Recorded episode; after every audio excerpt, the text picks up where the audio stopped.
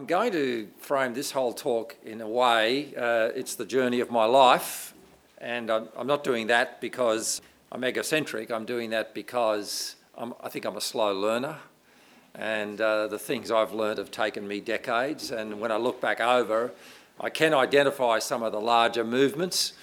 I just thought it would be worthwhile doing a personal story. I mean, there's two ways of understanding any large topic. One way is to look, look at the topic, the ontology of the topic and its structure from a propositional point of view.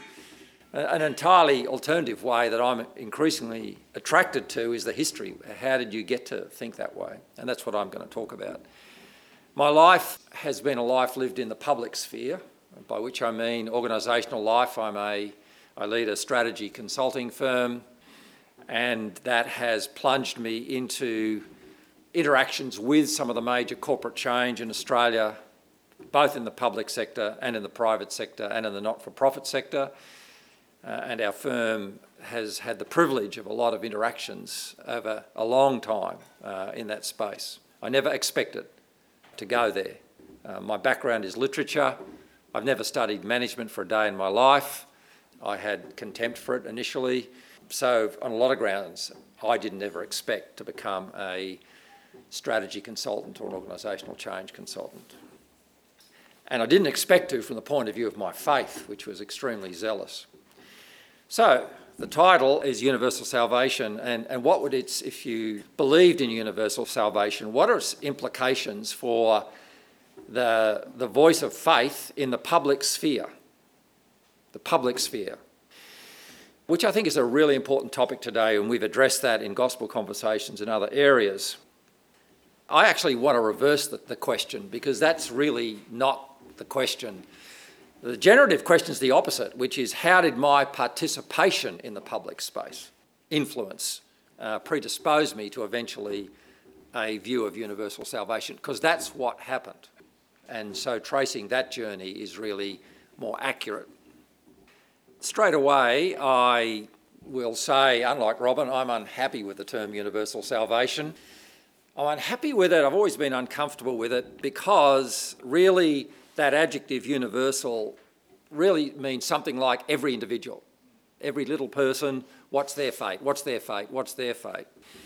The word salvation is really can be left to mean what it means in the traditional evangelical world that I grew up in. I summarise it as the four spiritual laws gospel, which in summary is that the problem is sin, the scope of God's interest is individual souls.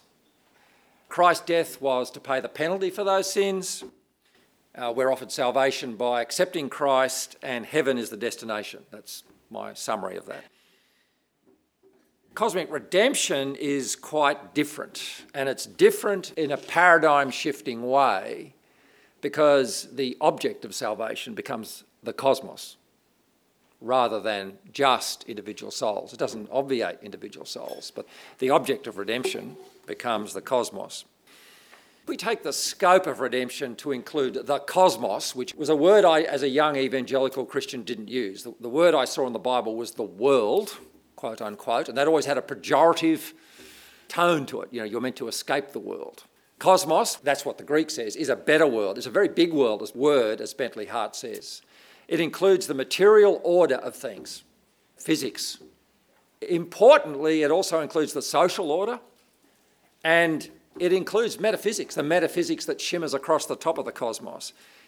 And once you do that, you broaden the scope to the cosmos, you then find a, another major question immediately comes up, which is what's the relationship between humanity and the cosmos? Because the minute you start talking about the cosmos, you take a different perception of humanity than individuals. You look at humanity as a collective in their relation to the cosmos. These are very fundamental questions. So we're left contemplating not just the cosmos, but humanity watching the cosmos, shaping the cosmos, as well as being part of the cosmos we're watching. So, in short, we are also looking at the microcosmos of humanity. We are all universes. Every long term memory in this room contains more information, vastly more information than the internet.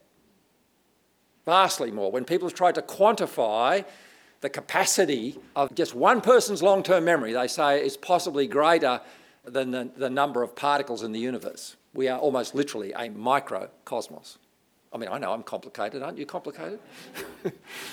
Once you do that and change your perspective that way, the nature of the transformation on offer starts to change. It can't just be the forgiveness of sins, which focuses attention on the cross and narrows the cross to a legal exercise on God's part. I mean, it's hard to think of, for instance, forgiving the sins of a tree, or forgiving the sins of the wind, or forgiving the sins of the law of gravity, or forgiving the sins of an asteroid.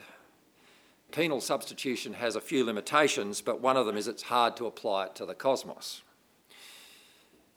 What redeeming the cosmos does is it stretches the model of atonement beyond the cross to the resurrection. And we have to include the resurrection in our operating model of the salvation work, the saving work of the Godhead. I mean, we can conceive of trees sharing in resurrection life. We can conceive of the wind being animated by resurrection life. We can conceive of the laws that preserve and make life possible on the earth as being reconfigured by the resurrection so that they can house glory. And we can imagine a lifeless asteroid being infused with resurrection life. Perhaps I'm the only one who can, but I certainly can. In short, we can conceive of every nook and cranny of this cosmos being overhauled by resurrection life and becoming subject to this resurrection order which magnificently dominates the epistle to the Hebrews as the order of Melchizedek. Which, by the way, if you read, Mel- read Hebrews, he spends the first half saying, I want to actually get you out of the Levitical order to the Melchizedek order, but it's very hard to understand, which is the, the order of the endless life. It turns out once we do all of this, we end up not very far from the vision that animated the apostles after they'd had enough time to absorb the fact of the resurrection and to reflect on its implications. We have, in fact, only arrived right back at the vision of the end of all things, espoused, as we saw last night, most succinctly in 1 Corinthians 15. This end begins with Christ's resurrection, the single act, the single man, and then it spreads to the multitudinous salvation of all those who are, in, uh, who are Christ's in this age and finally, it culminates in the full completion of the universal renewal, the cosmic renewal, and God will be all in all. So we're left with a bigger picture of that word redemption than we might have had. I think it's pretty obvious once you change the landscape like this, uh, it gets hard to fit hell into it. If the entirety of the cosmos is renewed by the stunning invasion of the life of God, and God is thus all and in all, just where does hell fit into this topography? It's actually inconceivable. And that was my problem. I tend to be probably more semi philosophical or dialectical than I am psychological and emotional, but there's a conceptual fit problem. This magnificent new life enforced landscape is just too complete to accommodate like a bad suburb or some kind of carve out that can accommodate the non life of hell. I mean, I used to think eternal hell is an oxymoron because eternity is the life of God. And anyway, we'd have to retranslate 1 Corinthians 15 something like God will be all in some places and most places except a small enclave called hell. And actually, it can't be that small because most people end up there. So, do we have two cosmoses, like one renewed one and one cursed one? So, you can see how once you have this broader landscape, that this idea of hell doesn't fit. So I want to uh, trace my journey towards that kind of understanding, and I'm going to trace it on two axes. One is a bigger picture of the cosmos, and the other is a bigger picture of redemption. As I say, you could call this the confessions of a slow learner, or the journey to the burning bush. My life was framed by radical grace and a saintly woman. None of us are islands, and I can't tell my story independent of this magnificent saintly lady who formed me, my mother. She became a Christian through a miraculous healing of my sister when Sharon was 18 months old. And that led mum to a search for God, which culminated in her conversion two years later. And soon after that, she led me to Christ when I was five. She had a lot of trouble believing that a five year old could, in a 30 minute conversation, do what she'd struggled to do for years in her life, but it appeared that God didn't have that problem and something really had happened to me. As my dear wife would say, grace framed my mother's image of God. For her, Christ was her lover, her bridegroom, her husband, her friend, and her brother. She felt enormously inadequate in life. She's actually a very capable woman. But she radiated the governance of grace into all her personal life and relationships, and she did so with great effort. With great effort to overcome natural prejudices. Now, a short story will illustrate how this worked. When we lived in Fiji, so at this time I was, I lived in Fiji between the ages of five and eight or five and nine. She came to suspect that her young servant girl was stealing from her. She was missing jewellery and money. She didn't react immediately. As always, she cast her cares on the Lord and she prayed for wisdom. The Lord then convicted her that this girl was poor and struggling. So, mother decided not to raise the matter of the thefts with her and instead raised her salary. And this changed the girl forever, and she became devoted to mother. That's the behaviour that I lived with all my young life. And my mother and I talked about the Lord throughout all these years. And Grace defined those conversations and her model of, and the model of God that I was getting. Mum did feel rather inarticulate and incapable of expressing the sheer magnificence of the God she loved, so she prayed for me every day of my life that I could put into words and express the architecture of grace that she saw.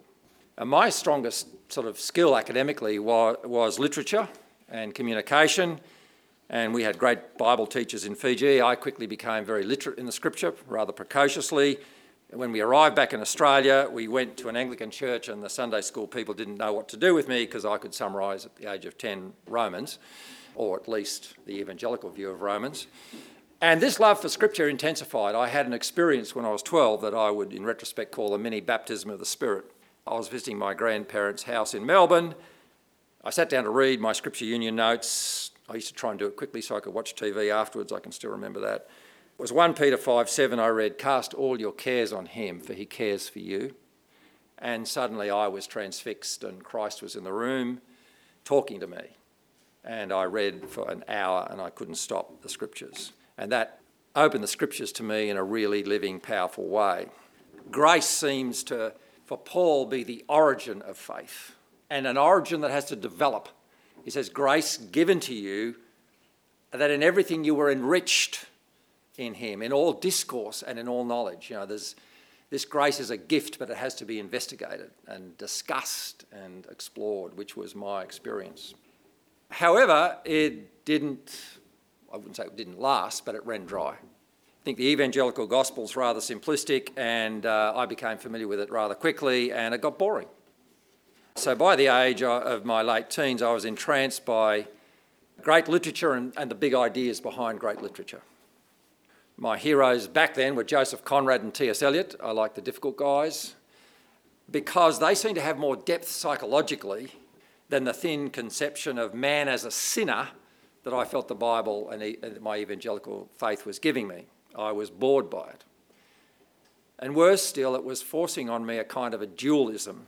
I was living in a split world. I had the Bible on one hand as a religious text, and it was hermetically sealed and closed. And then on the other hand, I had big ideas from literature and philosophy, and they just seemed to be different worlds that didn't talk to each other.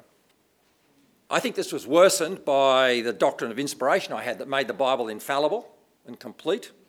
And what this did was the Bible became ostracised like a specialist text, confined to the religious layer of life. Now, all this is under the surface. I mean, no one's trying to do this, but I think this was what was happening to me. So, for instance, just to be practical, all of sinned and fall short of the glory of God, in my mind as a 17 year old, didn't quite match. Let us go then, you and I, when the night is spread against the sky like a patient etherized upon the table. T.S. Eliot's marvellous opening, I think, to the love song of J. Alfred Prufrock. The second problem that this dualism left me with was the dichotomy between the supernatural and the natural. Supernatural is the world of God's activity, and the natural is everything else. So, this allocated God to the supernatural, while the day to day is allocated to the natural. And I actually felt this was having an unhealthy, manic effect on me spiritually. I don't know if any of you can identify with this, but it seemed to encourage me to ramp up a pious experience of emotionally charged devotion fed by songs of praise on a Sunday. Uh, that's the high point. And then it plunged me into the daily grind of normality, whose mundanity was actually accentuated by the high point of Sunday. Does that anyone ever identify with that? And I got to hate the, the oscillation. I thought I'd just rather be average in the middle.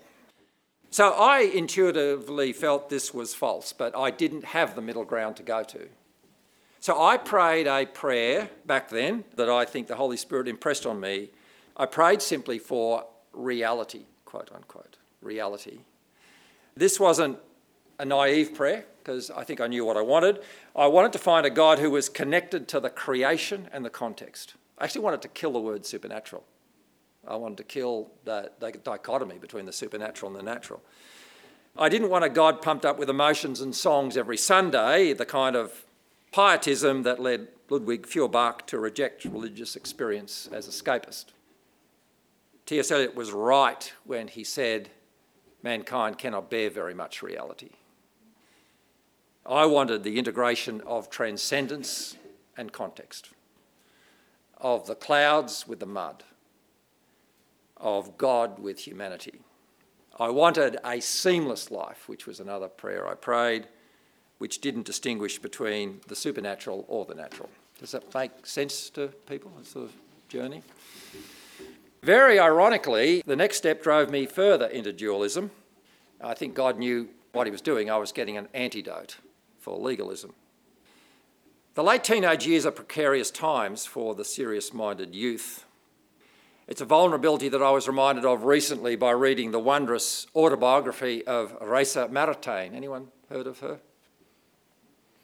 Uh, she was the wife of the great Catholic philosopher Jacques Maritain. It's a beautiful book. Anne's reading at the moment. It's called When We Became Friends. It's her autobiography.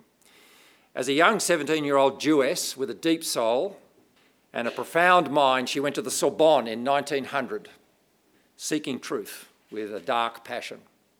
And this is what she wrote Only 17, and already the deepest needs of the mind and soul are raising their voices.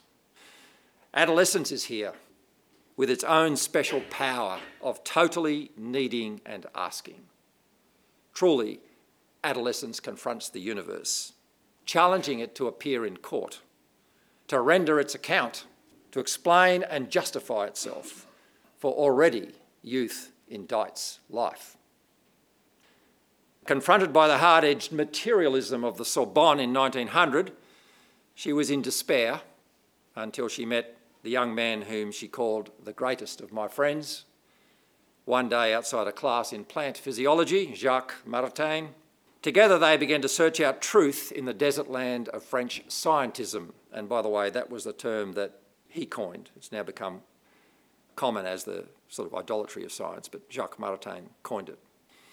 My passion did not match theirs. They made a pact to commit suicide together if they didn't find the meaning of life by the end of the year. In God's providence, they found Christ and together became seminal influences for faith and against materialism across Europe and the globe, and Jacques became one of the foremost philosophers of Europe. So I didn't have anything as dramatic as that happening, but I did plunge into a hardcore fundamentalist church. I don't know if any of you have had this experience, but uh, one approach to being stuck in the middle of a dualist dilemma is to drive hard down one of the alternative paths to the exclusion of the other. And that's what I did. Biblical truth became literal interpretation, life became merely a pathway to heaven, sin was codified and rebuked. A spurious kind of spirituality that denied any feelings except rejoicing in the Lord dominated our language, and part of this fundamentalism was a ferocious belief in judgment and hell. In this mindset, we took evangelism terribly seriously and we took seriously the imprecation from Ezekiel that you quoted from Amy Carmichael that the blood of sinners would be on our hands if we didn't witness to them. So we carried out, we carried on our person, this is going to university, tracts on the second death and handed them out everywhere we went. I think all I was doing was actually taking the, the doctrine of evangelical, traditional evangelical fundamentalism seriously, and I was doing what other people didn't and taking it seriously and taking it to its end and it nearly killed me as a sensitive soul. It was utterly fruitless. And the further we drove down that path of the polarity between God and this world, the deeper we drove an internal rupture of the soul. And at the end, we coined the phrase outwardly rejoicing, inwardly screaming. Can some people here identify with that? the next phase of my life was a retreat. While I a retreat from that fundamentalism. We left that church and retreated into the refuge of normalcy. I might have not have matched Raïssa Maritain's zeal, but I did, like her, find my greatest friend in those couple of years. And like Raïssa and Jacques, our conversations began to form the backbone of my life and indeed of my theology. Anne was a recent convert with a Catholic background. She lacked my Bible knowledge, but she shared my passion for literature and philosophy, and underneath that, a soul for whom loving and knowing God was life's aim. She also had what it turned out I needed, which is the voice of grounded skepticism, or perhaps better expressed as skepticism grounded in reality, including the reality of inward experience. She spoke from her soul and told the truth, including when it was inconvenient. I didn't like that her summation of my frantic preaching in those days was it was just, quote, she was quoting Hamlet, words, words, words. we had the dualism, but we, we began to do something positive with it. We escaped the fundamentalist nightmare. We got married. We retreated into ourselves and into normalcy. We married young. We had kids young, 20s, early 20s.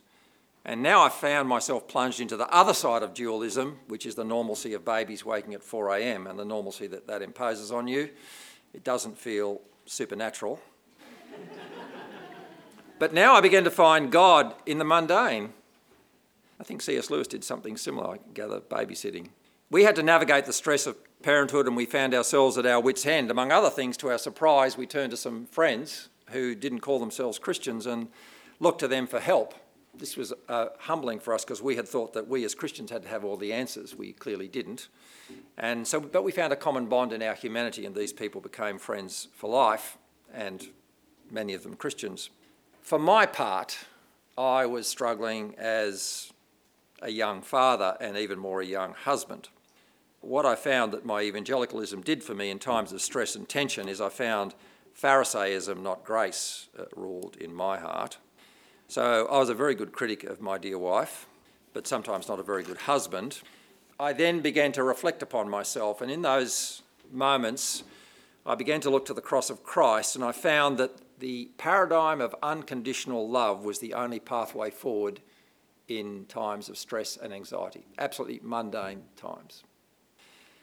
I found that was a hard pathway and a long, long way from the legalism that the evangelical gospel had trained me in but not fortunately the gospel that my mother had trained me in. So my deepest theology became radical grace and unconditional love.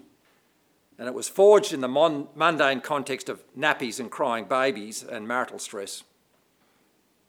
Above all, what I learned is that good living is not helped by judgment and legalism, but it is helped by unconditional love. And I came to believe that the counterintuitive logic of the Sermon on the Mount was not just inspiring hyperbole, but the pragmatic principle by which God would govern the universe one day. Put simply, unconditional love wins in the end and is the operating model of the universe. What I'm going to do now for the last 15 minutes is tell the story from then on as I began to engage with life more broadly out of family life and to explain that, I just want to say that dualism can be productive if you manage it as a paradox. That's actually the way things work. So, yes, I had a kind of a dualism. I had a paradox in my life between the sacred and the secular. But if they interact with each other, you can come to a third point that integrates the two. We call this model the flying wedge in Second Road, and it's really the dynamics of creative thinking. Part of the model is that if you stretch both poles, i.e., you go deeper into the cosmos, and there you go deeper into theology, you actually go further and you become more creative in your outcomes. Does that make sense? Ironically, you've got to go deeper into the first principles of things. And that's what I did, and that led me to the, what I like to say is the journey of the burning bush, seeing glory everywhere. So, what I will do in the closing part of this talk is I want to give you a potted history of my journey through the cosmos. The first thing that happened in my teaching was I became appalled by the segmented nature of the curriculum in secondary schools. And I looked for some kind of universal curriculum across the top, which I called teaching kids to think.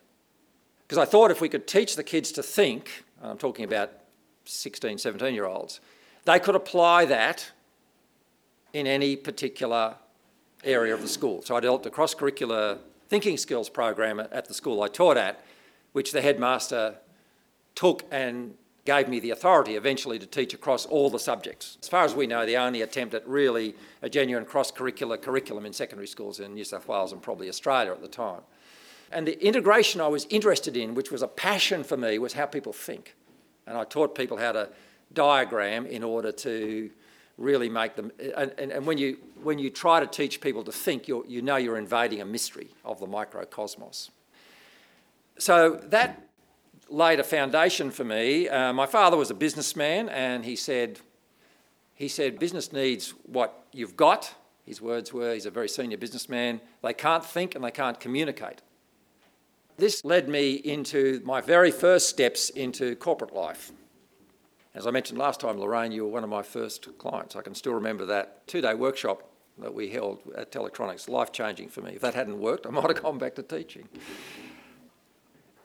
On the theological side, with dualism, I just, I and plenty of other people felt, what on earth are you doing this for? If you're a Christian and you've got a profession, there are some that are okay, like medical is sort of okay. I mean, missionary's best, but medical's sort of okay, teaching's sort of okay, but the dark side of commerce, and actually that you're selling out. People would implore me, somebody with your gifts, you should be going, you should be a professor at a theological seminary, you know, and I felt torn internally. I was in church one day and my Bible fell open. I was bored by the sermon, I wonder why, and my Bible fell open at the story of Joseph in Egypt, which I read, and the most obvious thing about that story struck me, which is God called Joseph to govern Egypt, not Israel. And I just knew in an instant I was just a long, long way from where my God was. My theology had a lot of catching up to do. I also felt it was a promise that God would give me that kind of advice to kings and leaders, which has happened since.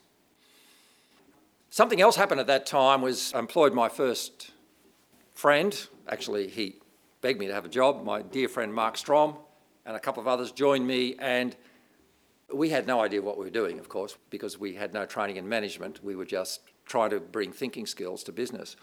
But we would reflect, and, and what Mark and David, who was here last week, they'd been to Westminster Theological Seminary, and they had very much bigger pictures of theology than I had. So those big pictures of theology were a far bigger view of the Bible, the Bible as, a nar- as narrative, a very big view of the Trinity, they had been influenced by a guy called Vern Poythress, who in turn had been influenced by John Frame, who had been influenced by Kenneth Pike, who founded the Summer Institute for Linguistics, which became Wycliffe Bible Translators. And he had a, mo- a, Trinitarian model of all morality and philosophy called the normative situational existential model. And we were just spend hours talking about this after we'd just designed a maintenance training manual for, for ESO. And we began to see God in all things. And we turned that into a model of change. It just became obvious to us, I think. I don't know how it happened, who did it, of the three big voices of change intent, design, and experience. And you can go around corporate life. I just wrote a letter to one of the CEO of a large corporation with this model in it. He wrote back, he was kind of very challenged by it. They don't know it's the Trinitarian model. That's the Trinity intent, design, experience Father, Logos, Spirit. And we, we were seeing these shimmers of God, not in the wind, but in organisational life. And it was giving us wisdom. And the idea of integration, I began that in the training. The idea of integration and coherence became enormous. That centered in Christ. One of the verses that from a young age ran through my mind is in Christ all things hang together or cohere in Colossians. And the principle of coherence became enormously important to us. As an example, in those years, I was consulting to the Australian Tax Office, the Office of Parliamentary Counsel, and Treasury. They're the three big economic units. They run the economy of Australia. I was the only person getting the leaders to talk to each other. The reality of the way it works is, although they work as one system, they work as three silos. So, what I'd found back in the school of silos was corrupting business, it was ruining decision making. What would make decision making good? Coherence. Christ is the source of all coherence. So, we were finding these reflections of the depths of the gospel right there in the cosmos as principles for wisdom. Then the next big step of my career after five to ten years was finding the world of design. I went to Carnegie Mellon, I met Richard Buchanan. Richard is the world's leading thinker on design and, uh, and was himself trained from Chicago University. He did a PhD in philosophy there. Richard and I just bonded he said, Well, you're taking design where it's never been taken before. This thing called design, I actually probably introduced it to Australia, or definitely did. This was way, way before design thinking was being talked about. This is 1990. It was about 10 years before IDEO and others were writing about it. Now, this is all interesting because Richard doesn't claim he's a Christian. He invited me to be the Nierenberg Chair of Design at 1995 at Carnegie Mellon, which was a great privilege. I had to give a public lecture. I'm, you know, still getting the split world out of my mind. Richard only had one thing to say to me before I spoke. He said, Tony, I only have one thing to ask you. Please bring your faith into this lecture. It makes no sense without it. He said, I have no time for coyness in these matters. If only the church had that wisdom. So, what this led me to, and this was a huge paradigm shift that has obviously framed lots of gospel conversations, was back to the book of Genesis. De facto, I saw that the evangelical tradition began in Genesis 3. The Bible doesn't, it begins in Genesis 1. If you look at the use of Genesis 3 in the rest of the Bible, it's almost not referred to again. You try and find the serpent anywhere in the Old Testament, it's hardly mentioned. New Testament, nothing comes to mind, perhaps one or two. You try and find Genesis 1 in the rest of the Old Testaments everywhere Isaiah, Jeremiah, Ezekiel, the whole creation motif. I was looking at Genesis 1 and reading it, I just read it over and over again. When I was a young Christian, I only went there to kind of fight over evolution, but now I was finding the very seeds of creativity in it. And I, I gave a talk at a large industrial designers conference in Vancouver. There are 3,000 people there, and I was one of the keynote speakers. And I talked about creativity and I talked about innovation. What I said is that creation and design is probably the defining element of humanity. It's a more advanced version than the rationality that the patristic fathers worked for, with. Because the, the theory of the imagination, the theory of creativity, that only came out in the 19th century onwards, really you know, when you look at reason and so on, it's fantastic in the image of God stuff, but we now know a lot more. It's a lot more important to us, imagination and invention, than it was to them. And I was in the middle of it because of my job. And I finished by saying I wanted to quote them what I still think, thought then, I said, I still think now, is the most profound description of the moment of creation that I know available in all literature. And I quoted Genesis 1, verse 2. The earth was without form and it was empty and void, and darkness lay upon the face of the deep, and the Spirit of God hovered over the waters, and out of it came the structure and productivity of the, of the rest of the chapter. And I said, We're following in those footsteps. This drive in humanity to shape and order, to create light. It's not actually problem solving, it's self expression. And people were mesmerised. So I was now experiencing, as I do, the seamless life. I don't you know, I, I would use my language somewhat appropriately where I'm speaking, but to me, I just couldn't separate now the upper order and the lower order. This culminated with my needing to find a theory. I went to the Greeks through Richard Buchanan. Um, I went to the Greeks in a way that the patristics never went, and almost nobody goes to this day. I didn't go to Aristotle and Plato for their views of physics. I went to rhetoric, which is an extremely important part of Aristotle's system, but it's not much known. And I found in that, I begin to f- find in rhetoric the art of thought that I was championing because the battleground I was fighting was, was the battleground between scientism and human systems. And so the picture of Christ as the incarnation, as the Word housing mystery, became very, very important to me. That was my journey that led me to find this bigger God in the cosmos, humanity at the centre of the cosmos, and my theology talking to it. That's a great picture. I, I won't say a lot about that now. There's a great fight between Plato and Aristotle, and I was on the Aristotle side.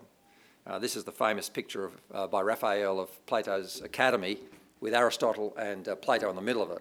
I won't say more, but all you need to know is that Plato's finger is pointing up and Aristotle's is like this. Aristotle was the connection guy, Plato was the idealist guy. So um, I'd found the enormous union between these worlds I was in, and they were all part of the same thing. Does that make sense for people? I'll finish with a needle in a haystack moment I had when I was investigating rhetoric. I was so thrilled. I would, I'd read books on rhetoric and it was like reading the Bible. I thought it was wonderful. I'd read books on creativity and I'd feel that I was standing in sacred ground. But I still, at the back of my mind, had a bit of a how does this thing fit together? How does, I mean, I could say a lot more about it now, but I couldn't then. How does this thing of rhetoric fit together with, you know, I had this deep theology that we'd talked about Trinitarian thinking and rhetoric. Now, the man who first introduced me to Carnegie Mellon was the, the guy whose name's at the top of that book. That's one of the great books on rhetoric called Rhetoric, Discovery and Change. And I saw, I read this book for a few years. I thought it was fantastic. One day I looked at the authors, and Richard Young was the, the guy who took me to Carnegie Mellon. You see the other name down the bottom?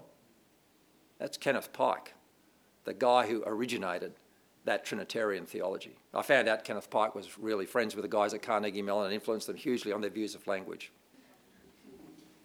So that was a nice integration. And I would sum that up by saying uh, I had that experience of Bethel. Surely God was in this place and I didn't know it in the cosmos. So, last slide. What about redemption? Well, yep, I won't go into that big word, but I love the word recapitulation, which was the translation of Ephesians 1:10 that Irenaeus went to, where everything is unified and wrapped up and concluded in, and summarised in Christ. So perhaps it's cosmic recapitulation rather than just cosmic redemption. Thank you.